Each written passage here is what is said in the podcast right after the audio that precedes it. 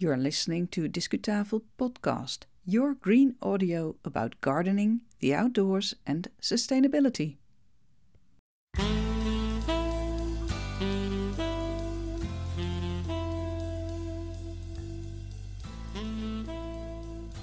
This is episode 133 of Your Own Green Audio. Welcome to this show. It was online since February the 16th, 2023. And as usual, hear the voice of Yvonne Smith. I am your host. Listen today to another episode in English. As you might know, lots of our episodes are in Dutch, but this one is in English. And what is it about? Well, as you know, this podcast is about green topics like gardening, the outdoors, and sustainability. Still, we're going to talk about a guerrilla movement this time. What's a guerrilla? Well, it's, he is a member or she is a member of a small independent group taking part in, let's say, irregular fighting, typically against larger regular forces. But the word is also referring to actions or activities performed in an improvised way, often without authorization, but not necessarily illegal. And this is what guerrilla gardening is all about. It includes a diverse range of people and motivations, ranging from gardeners who spill over their legal boundaries to gardeners with a political purpose. Persons who seek to provoke change by using guerrilla gardening as a form of protest or as a form of giving a positive example. So, a lot of diversity here. In this show, we will talk with Jenny. She's a guerrilla gardener here in the Netherlands. But first, we dig into some of the history of the guerrilla gardening movement.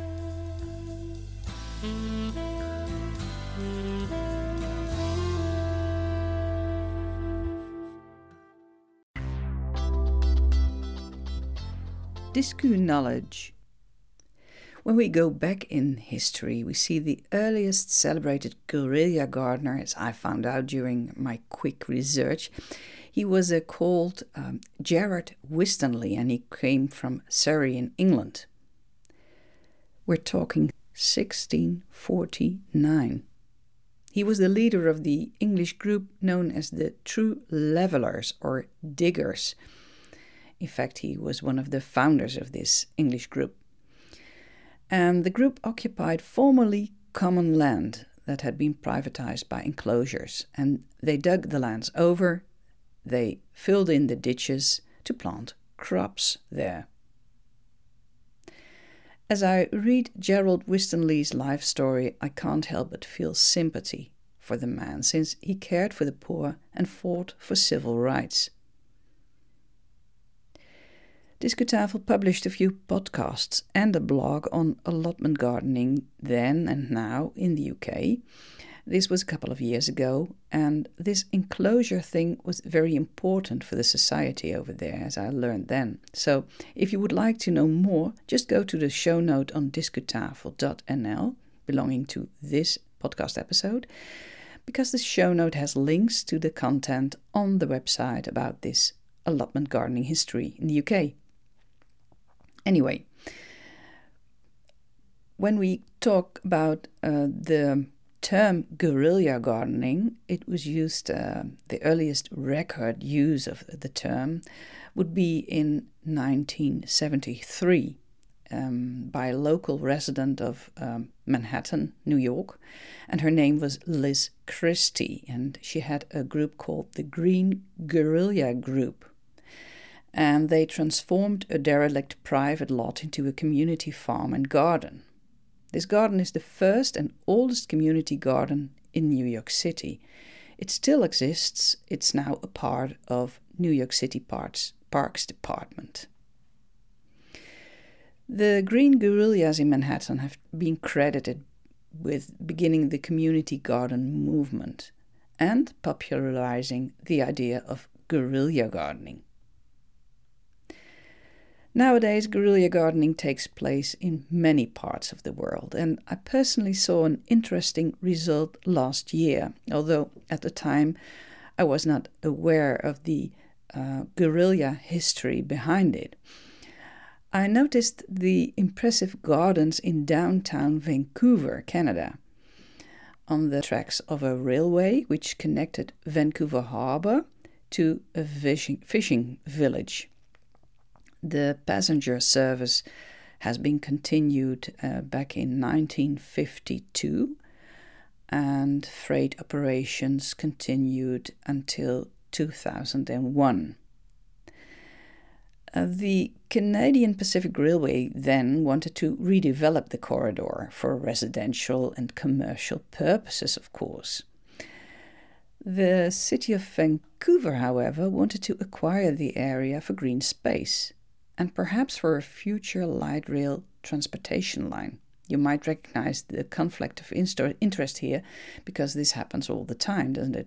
Anyway, in 2016, the city of Vancouver purchased the land, and the area is now known as the Arbutus Corridor, arbutus being an evergreen tree of the west coast. But in the meantime, homeowners adjacent to the unused rail line and various local community groups, they had built and maintained numerous gardens and plots on the route. As far as the homeowners are concerned, I wonder why if the word guerrilla gardening is appropriate here because they have very expensive and large homes there with lots of green space exclusive, exclusively for them, so no social leveling here, but the community groups. They must have done great work in preventing the corridor being transformed to a concrete jungle. That looks like a real guerrilla gardening operation. Well, it's time now for our Discu talk about guerrilla gardening in the Netherlands. Discu talk our guest today is uh, Sirian van Gestel, also known as Jenny. Hello, Sirian. Yes, you say Kerian, and that's also the reason that I call myself Jenny, because nobody can pronounce my name. Yeah, so tell me, it, it seems all guerrilla gardeners, you are a guerrilla gardener, mm. they all have a nickname. Do they? I'm not sure about that, but yeah, we we do that here in the Netherlands because we just think it's funny. So um, you know, guerrilla gardening that is gardening without borders, gardening gardening in public spaces. Uh, it's fun to do, so we like to add a little uh, humor in our approach, which okay. is the reason that everybody that works in our core group uh, has a nickname. So we're getting to the uh, most important um, uh, subject now. It's guerrilla gardening, the subject of today's talk. What is guerrilla gardening? Can you explain a little about it? Yeah, like I already mentioned, so guerrilla gardening is uh, basically gardening in public spaces. So it's not your own garden. It's a place that you, it's a place you do not own yourself. So other people own the play, the um, uh, the places that you're gardening in, um, and they can be all kinds of uh, spaces. Um, like uh, bare patches of soil uh, that you find beside car parks, or maybe uh, along a hedge, there might be a bare patch of soil, or uh, a tree pit. A tree pit is the uh, bare patch of soil around a tree. Um, but also uh, neglected land, unloved spaces that you find and that you think let's put some loving in this. Let's let's let's plant some flowers and make it a happy place. So um, the areas are areas that are not being cared for and you are taking care for it by planting flowers and plants. Yeah basically um, and also sometimes people do more than that. So it doesn't only have to be bare patches of land. It can also be something like a uh, what's it called a facade garden. So that's along uh, the front of your house. In the Netherlands, a lot of our houses uh, are right beside the street. We do not have front gardens. Um, so if you don't have a front garden and the pavement comes right up to your facade, then you can take some of the paving stones out and turn that into a garden. So that's a, a place that was previously just a pavement, and now you've turned a little bit of that into a garden and a green space. And I've heard that this is typical for the Netherlands. That uh, other guerrilla gardeners in other countries have mentioned this to me. They've said, yeah, you know, they do tree pits and places beside car parks, but the facade gardens, they're really Dutch. Well, perhaps it's because we're we have such a small country and so many people and so many buildings. So uh, pavements are perhaps uh, one of the only places you can uh, make a small garden. Possibly, yeah, yeah, and and and also of course you can use containers. Uh, you can just put a, a, flower pot, a big flower pot beside your front uh, door and, and use that. You don't have to even remove the, the paving tiles. So lots and lots of possibilities what is the reason to become a guerrilla gardener? Why should you mm-hmm. do that? And I think everybody has their own personal motivation. Um, and for me, um, as a child, I was already a child that loved to wander around my my back garden in bare feet. You know, in the summer, I'd take my shoes off and run into the garden and look at the daisies and um, look at all the little animals uh, wriggling around. So, I think I have a deep love for nature, and I've always always had it. And I've also got a passion for okay, big words, saving the world. So uh, climate change, loss of biodiversity, they're all issues that really um, that I really want to to to help solve. And of course, as an individual, you can't. Uh, but by planting a single plant, a flower somewhere in a previously uh, bare patch of soil, you can help change your neighborhood. Uh, and all the little animals that love to live in a plant like this can find a home in them. And then the birds that eat the insects you know they have food as well. So you're setting off an entire little ecosystem just by planting one plant. Um, so that's my personal motivation. I want to change the world one plant at a time. Um, and i think other people uh, it's also a great way of getting to know people. So uh, you when you garden in a public space there's bound to be people uh, walking past. Uh, they see what you're doing. They might make a remark. They might give you a compliment. So that's happened to me a lot. Uh, people cycling past, you know, it's the Netherlands, so they cycle. Uh, they stop and they say, What are you doing? Uh, oh, am I allowed to do that as well? Uh, and it looks great, by the way. I always stop here and have a look. So just by gardening in a public space, because you're there, uh, you get in touch with people. And of course, bigger projects, bigger neighborhood projects, you do those together with your neighbors, together with other people.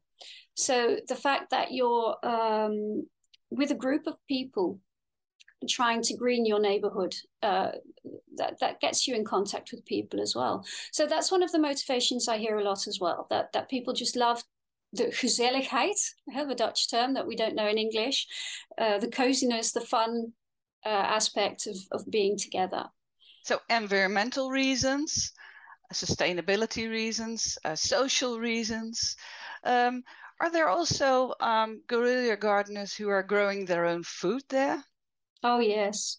So, like I said, everybody has their own motivation, their own reason for wanting to green their neighborhood. And yeah, having food uh, close by, of course, is an aspect that um, inspires people as well. Um, a couple of weeks ago, I spoke to somebody that's um, into tree pit gardening, you know, so the space, the bare space ar- around the base of a tree. Um, anyway, she lives in Utrecht and she has this huge tree pit right beside one of the canals in Utrecht, uh, eight square meters. And she has all this th- these herbs there, uh, like uh, oregano, mint, thyme. Um, and she, when she cooks, and she thinks, okay, what do I need in my food?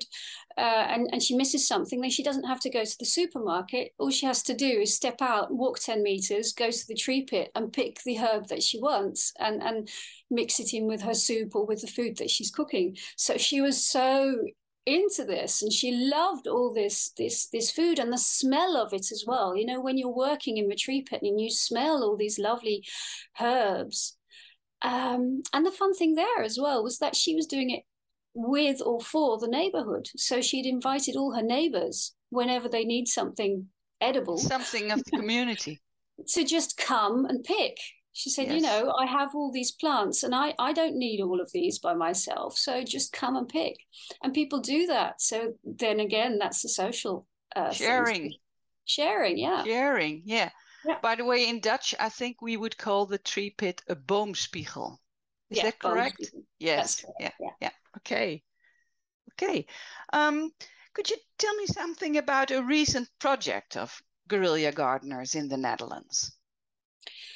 Um, well, we're um, we're a movement, a community, right? So it's not that um, I'm in control of what all these people do. So we have a core group in Utrecht and uh, we try to inspire people by giving them examples of things that they can do. Uh, I personally have my own projects in my own neighborhood in Bunnik, where I live, near to Utrecht. Uh, and in Bunnik, we have um, our own neighborhood garden. Uh, and we also made a bee hotel. Uh, we, we did that with lots of children in the neighborhood. Uh, a couple of years ago, we did this workshop uh, during a, a, street party that we had. And I think about 20 or maybe 30 families came to make a mini bee hotel. And then we hung those all up in one big, uh, like, wooden frame. So they're all there. And then in front of the wooden frame with all the bee hotels, we uh, planted a lot of um, uh, perennials, a lot of plants that, uh, that insects love and bees love so that that's been flowering and that's one of the projects that people have given me a lot of compliments uh, for. Uh, and then if we look in the rest of the country there's there's a huge diversity of what people do. So there are a lot of facade gardens there are a lot of tree pit gardens. Um, we ourselves uh, are a partner of um, uh, the National Sowing Day in April. Uh, so we try to inspire people to just go and plant a seed uh, in April. And then in uh, October, we have a project or a campaign called the Tree Pit Festival. So we try to inspire people to plant their tree pits. Uh, and in October now, we have 17 municipalities joining us um, to get people to become active. Yeah, and then so it's thousands of people in the whole country that are active. I, I, I don't have a count because we don't ask people to register with us because it's a movement. Everybody can just do what they want and as I understand, as I understand, yeah. Jenny, it is a foundation based in, in mm-hmm. Utrecht or near yeah. Utrecht, but people can get involved whenever they want and where they want. Yeah. Um, how how can people um, start with guerrilla gardening? How can they get involved with your organization or with the movement? Um, I think those are two separate questions. So the first question, how can they get started with guerrilla gardening? Simply by planting the first seed. Um, so I always advise people if they're a bit nervous or they're not sure how to start, to just start with something small. Uh, and for instance, a sunflower seed uh, is great because sunflowers are quite sturdy, quite, quite strong. Um, take a pencil with you when you go planting and prod the pencil in the soil so that you make a little hole.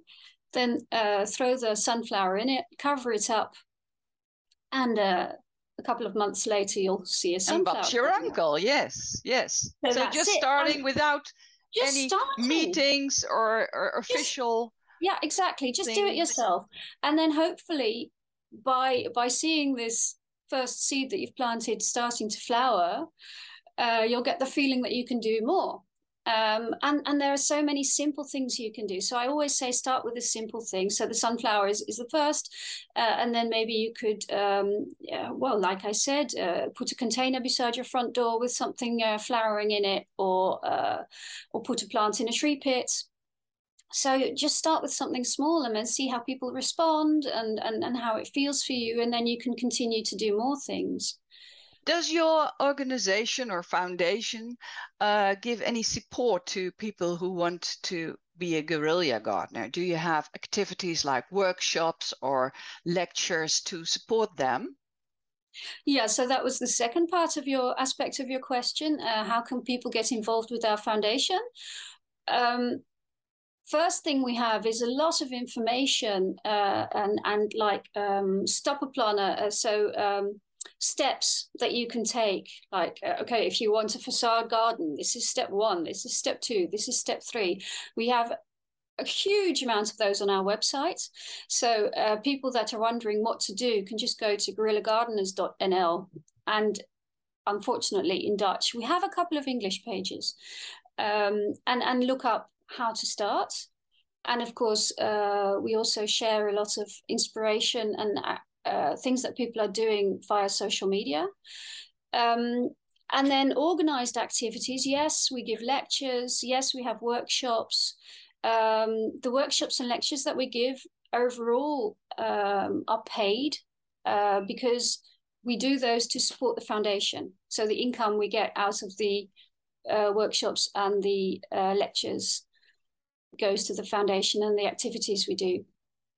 Um, and then also we have uh, we have the two big campaigns that I was talking about. So the the, the seed planting in um, in April and the Tree Pit Festival in October, uh, which are kind of huge. Well, not huge, but national campaigns to try to get people to uh, get involved. Yes. Okay. Well, as usual, we publish a show note accompanying this uh, this episode of Discutafel podcast, and we'll publish the uh, website address and more information on uh, Guerrilla Gardeners uh, Netherlands uh, on in this uh, show note. So listeners can always look there for more information with hyperlinks to your website, of course. Um, one of my last questions today What's the most popular question people ask you about guerrilla gardening? Oh, um, maybe why is it called guerrilla gardening? Yeah, I think that's the one. Although how do I get started is also, but you've already asked that, so maybe I can go on to why is it called guerrilla gardening? Because it sounds like it's secretive, you know, as if you have to go uh, and, and, and, and garden at night or something, or uh, it's all very hush hush, or maybe it's like uh, an army uh, doing things and um, yeah. it's illegal. Uh, but it's not, of course, because in a lot of municipalities, um, you can um, you can apply for a maintenance contract, for instance, to uh, to maintain a tree pit or a facade garden or whatever. So the so, council does approve. Uh, not in those cases. Not everywhere. It depends on the town or city that you live in or the uh, village. Um, so it depends, but in a lot of cases, things are legal. Um, so where does the name come from? Well, it was a group of people in the 70s in New York headed by uh, an artist, Liz Christie. And they saw this uh, neglected land, uh, quite big as far as I know, uh, with lots of waste on it. Um, and I think the story is that uh, Liz Christie walked by it, by it one day, one day and, and saw a child playing in between all this garbage and this waste. And she was like, no child should have to grow up like that. So she and her friends uh, came there and, and, and started um, improving it. So they removed all the waste and they they made it into a public garden, into a community garden. And their name was Green Guerrillas. And they were the first guerrilla gardening group. So the name basically has come out of that initiative. Um, why did they call themselves Green Guerrillas? I think because they just got to it and did it without asking anybody for permission, but because they felt themselves that they wanted to improve their neighborhood. Um, and I suppose that's why I like the name guerrilla gardening still, even though a lot of it is legal these days. Uh, the fact that you're a go-getter and that you do it yourself and that you you you look around and that you see that something needs improving and you don't wait for somebody else to do it. You just go ahead and do it. So i suppose that that fits with a, a guerrilla army that that fights for their ideals. Okay, thank you very much, Jenny, for this talk. I hope our listeners are are getting to get to know Guerrilla Gardener as a movement a little bit better. And as I said before, please go to discutafel.nl for more information on your foundation and your activities. I wish you lots of luck and success with your activities and perhaps we'll meet another time. Bye bye, Jenny. Bye bye. Thank you. It was great.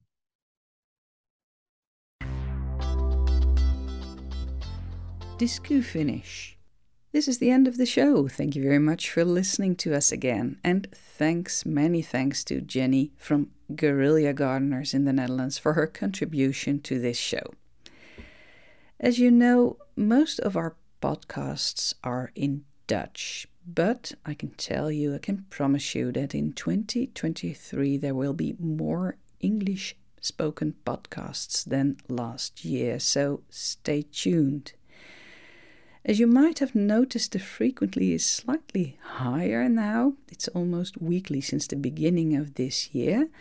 And we will maintain this frequency until April, because um, April or so, because uh, then I think the garden will be calling me.